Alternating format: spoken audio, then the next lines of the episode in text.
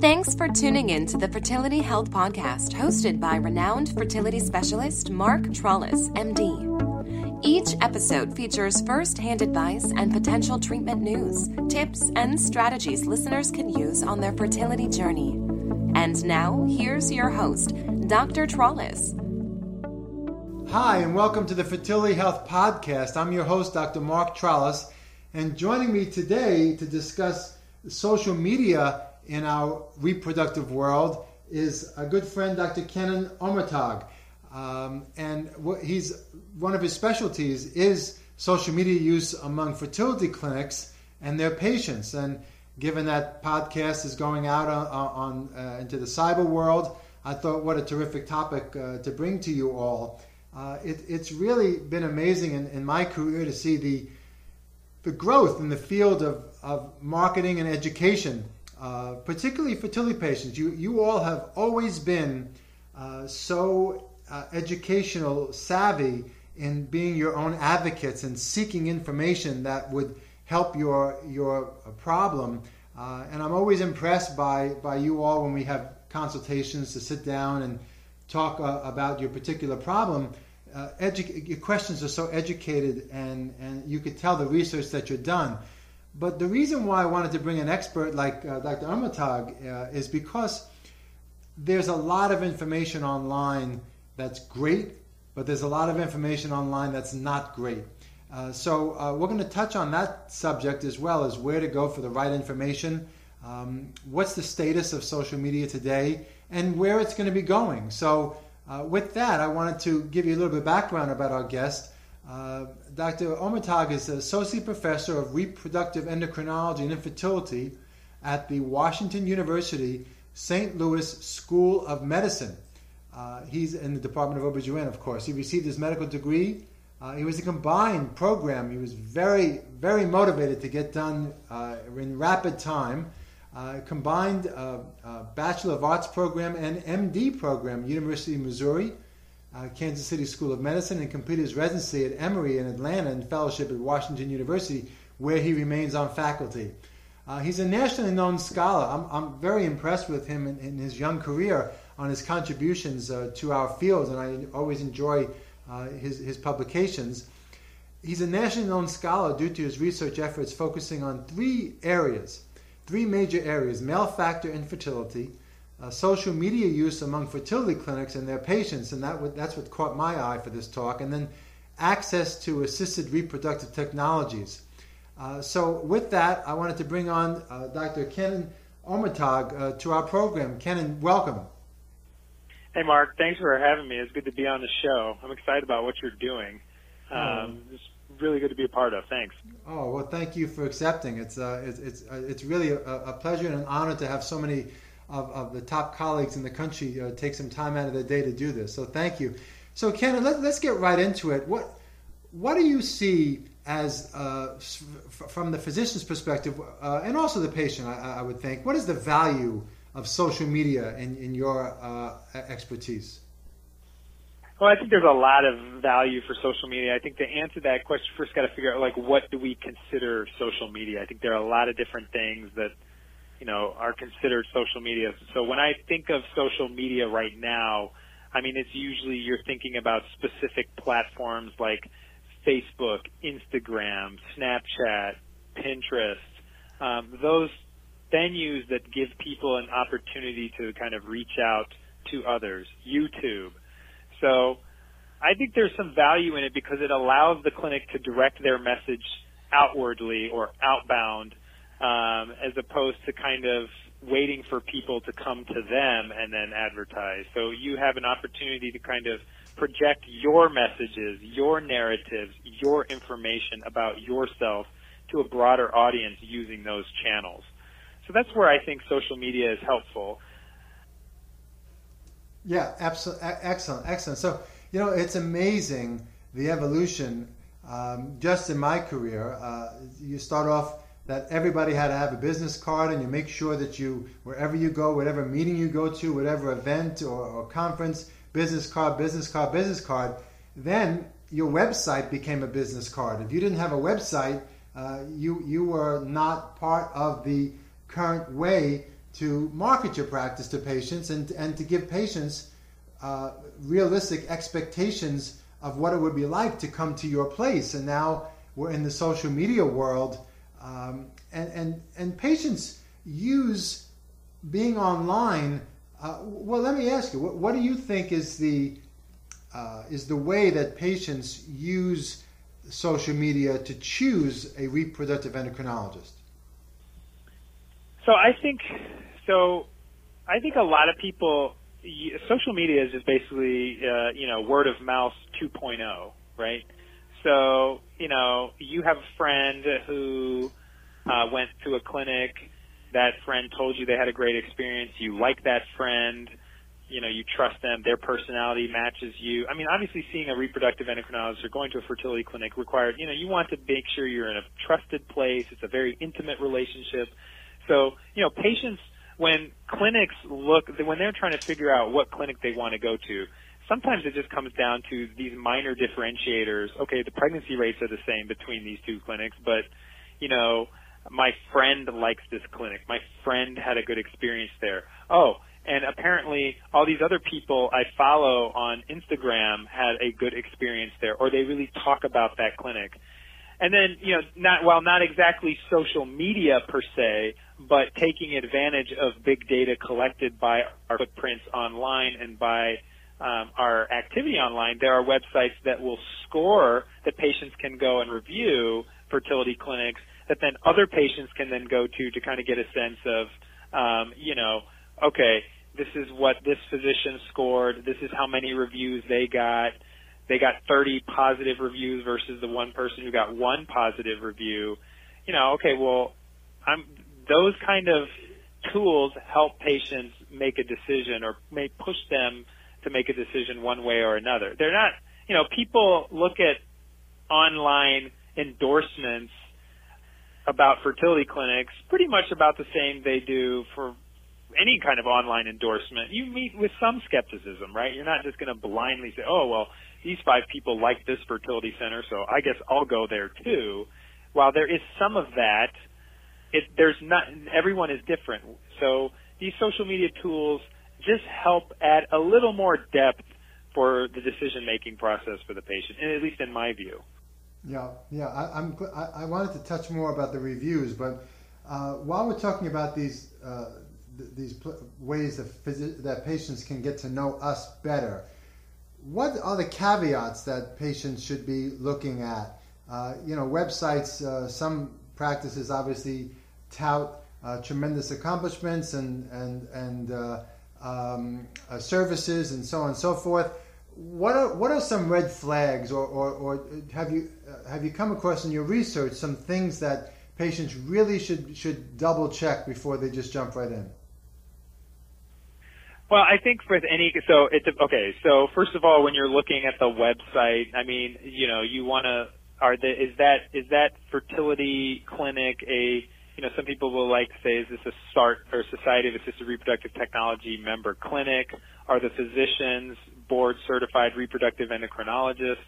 These are some things that I think are important for people to look at.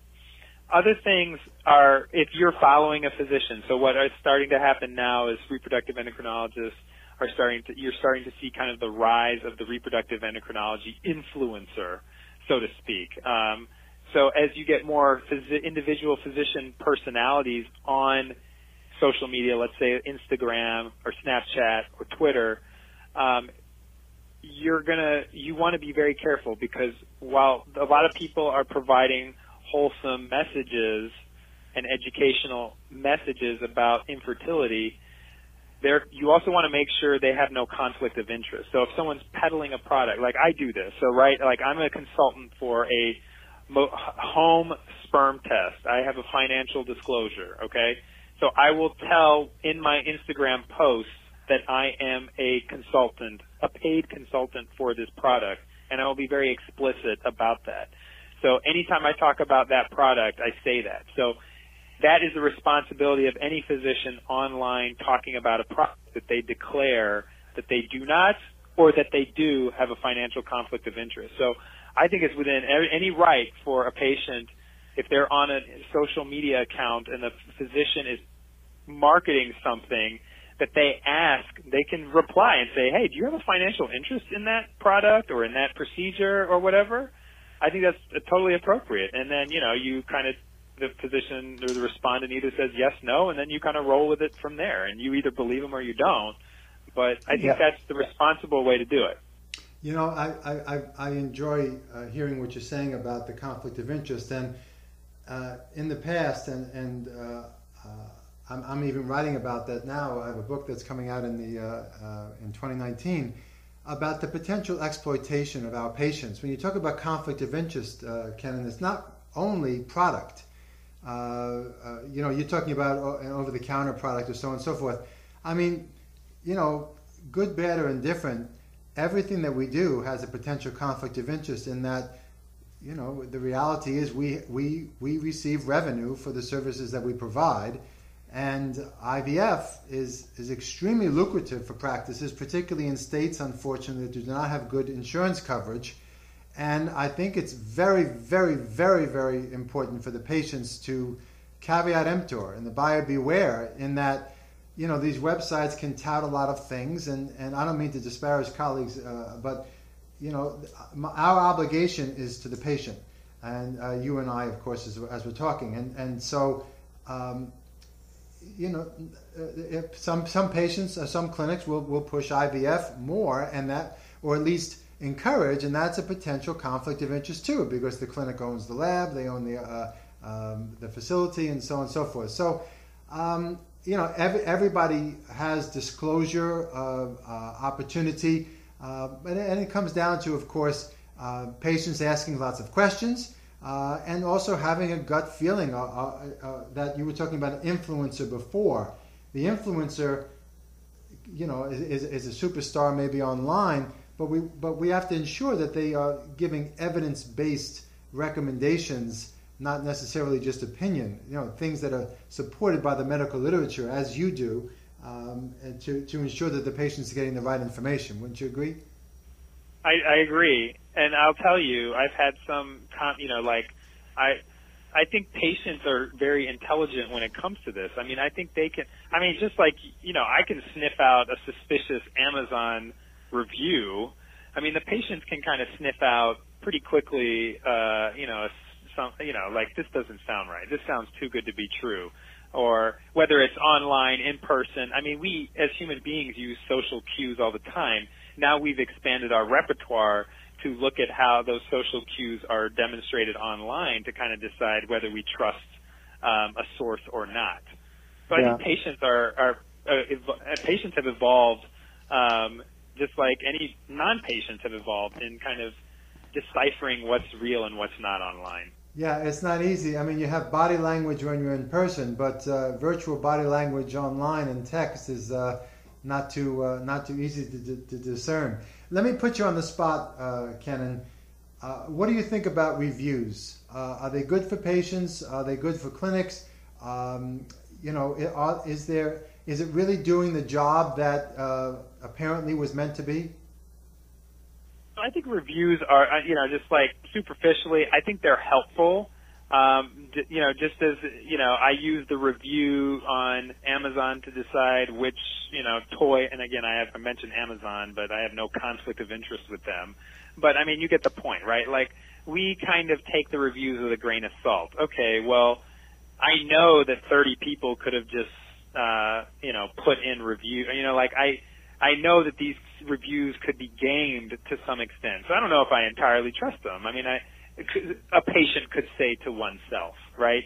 So I think they're fine, but I worry about um, whether, you know, like what is the purpose ultimately of using you know, of, of what you know, what are the reviews doing, uh, right? So it's just collecting data from a bunch of people that then can be used to, you know, potentially profit off of or make money off of, uh, which is fine. I mean, it's a capitalistic society, but um, I largely think the reviews are okay. I don't really have a problem with it. Now, how now I know a lot of people get anxious about the reviews online and oh this review is bad or this review is not um, and that's you know a, another topic But as far as the reviews of themselves, like the review sites or the review patients doing reviews online, I think that's just the way 2018 and the way where society is, and I don't yeah. think that's really going to go away. Right. No, I, I, don't. I don't think so either. Um, so, what's the order, if you will? What preference is there for patients to select uh, a reproductive endocrinologist? Is it uh, the, from their physician, their OBGYN? Uh, what is the highest value that they have? Is it reviews? Uh, is it patients? Uh, are, are the friends? Uh, is it their website? Is it their social media influence? And I know obviously it's a combination to some degree, but what, what would you say are the top two or three things that, that allow patients to say, hey, that's the, that's the person I want to see? I think patients just want to know, A, are they good at what they do? Like, are, are their success rates good? Now, the, the, the success rates is a loaded question because how people present their success rates can be gamed to some extent. I get, but I think ultimately patients want to know, am I going to a place that's trusted from a scientific standpoint? Like, are they going to provide me the standard of care? Number one. I mean, I think that's most important. And then number two, are they going to do it in a way that is sensitive to my needs and sensitive to me? Like, I am I going to feel like um, they care? I guess is a simple way of putting it. Are they going to do me right medically? And then if things don't go well, I mean, are they going to care. Okay? Mm-hmm. Uh, and then everything else is just trying to tease out, because many clinics will do you right, and many clinics will care. So then you've got to figure out, okay, well, man, there's so many clinics in my neighborhood that will do me right and will care. So how do I differentiate which one? Okay, well, you know, my friend went to this one, my other friend went to that one. I, I like what I heard here. Okay, I think their experience okay, well, their social media, their website is very informative, or things are easy to do. Um, oh, I heard their front office was great. Um, you know, like these are the kind of things. It's the it's the ancillary experience that I think drives it drives a lot of the decision when all things else are equal, and how they decide what that experience is going to be can be through their social media channels because some clinics will present a image that may be conducive to one that the patient thinks they're going to get when they go. Um, it might be, you know, very friendly, etc. Um, they also use those social media channels to look at comments where other people comment. Are those comments mm-hmm. presented right. organically, etc.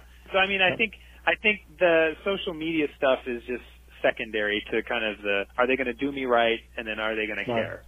What What are the main portals for patients? Uh, Ken, uh, to, to learn uh, about a reproductive endocrinologist? You mentioned several of them.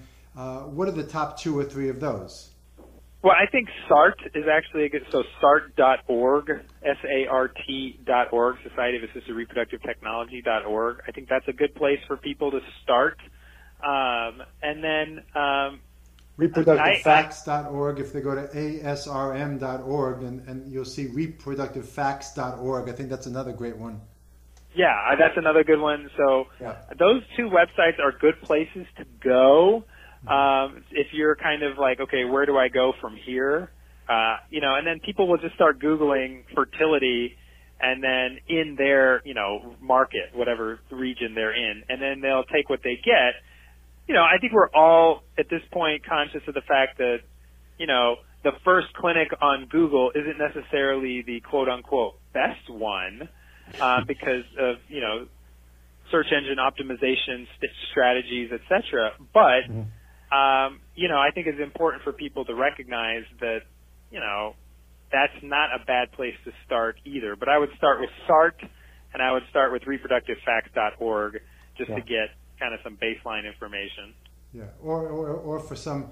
Uh, emotional support or, or, or, patient advocacy issues resolve is there r-e-s-o-l-v-e dot org you were talking about next steps, and, and in our remaining moments, our remaining moments, Ken, tell me uh, where you think the next frontier is for social media with physicians and patients. So the next frontier for social media, I don't know. I mean, I think it's. I'm going to be. I'm really interested to see. I have myself migrated away from Facebook. I mean, I think that largely, like I, people are like, I kind of. I was born in 1981, so by some standards, I'm a millennial. By other standards, I'm not. And then some people have made up this term zillennial. Um, so, like, I don't know. I'm curious to see where where Facebook goes and where people my age go with it. But it doesn't really matter what people my age do. What matters is the next wave, the next generation coming up into the into their reproductive years, because how they use technology today will drive how they access healthcare tomorrow. So um, I think I think what we need to do as providers, as we move, you know, is just kind of figure out what tools they're using um, and how they're using them, and if it makes sense to incorporate them. So I don't have a specific uh, idea other than I'm curious to see the consolidation of social media tools. We might see more. I'll be curious what uh, some of the cell phone providers end up uh, building out with their mobility apps. Interesting. Well, it's certainly clear that that uh, uh, patients want immediate accessibility uh, and the connection to the clinic, uh, and and obviously uh, it's our obligation to empower them uh, with, with with the correct information that's evidence based. So. Uh, Kenan, we're, we're, out of time, and, and, I enjoyed this tremendously. I think I told you great. that it, it, goes pretty fast. So, um, everyone, I, I, thanks for listening to the Fertility Health Podcast. Uh, my guest uh, today was uh, Dr. Kenan Omurtag. He is at uh, the Washington University St. Louis School of Medicine, and you are, if you are anywhere near that area, I would definitely seek him out uh, as an expert in reproductive medicine with uh, great insight and um, uh, patient advocacy. It's, if there's anything from today's show you want to learn more about, check out the IVFcenter.com for all the notes, links, and tips mentioned in this episode. Thanks again for listening. This is Dr. Mark Trolice, and we'll see you next episode. Take care. Thanks for listening to the Fertility Health Podcast. If there's anything from today's show you want to learn more about, check out the IVFcenter.com for all the notes, links, and tips mentioned in this episode. If you're not already subscribed to the show, please press the subscribe button on your podcast player so you don't miss a future episode. And if you haven't given us a review or rating on iTunes yet, consider leaving a five star review to help us reach and educate even more individuals in need. Thanks again for listening, and we'll see you next episode.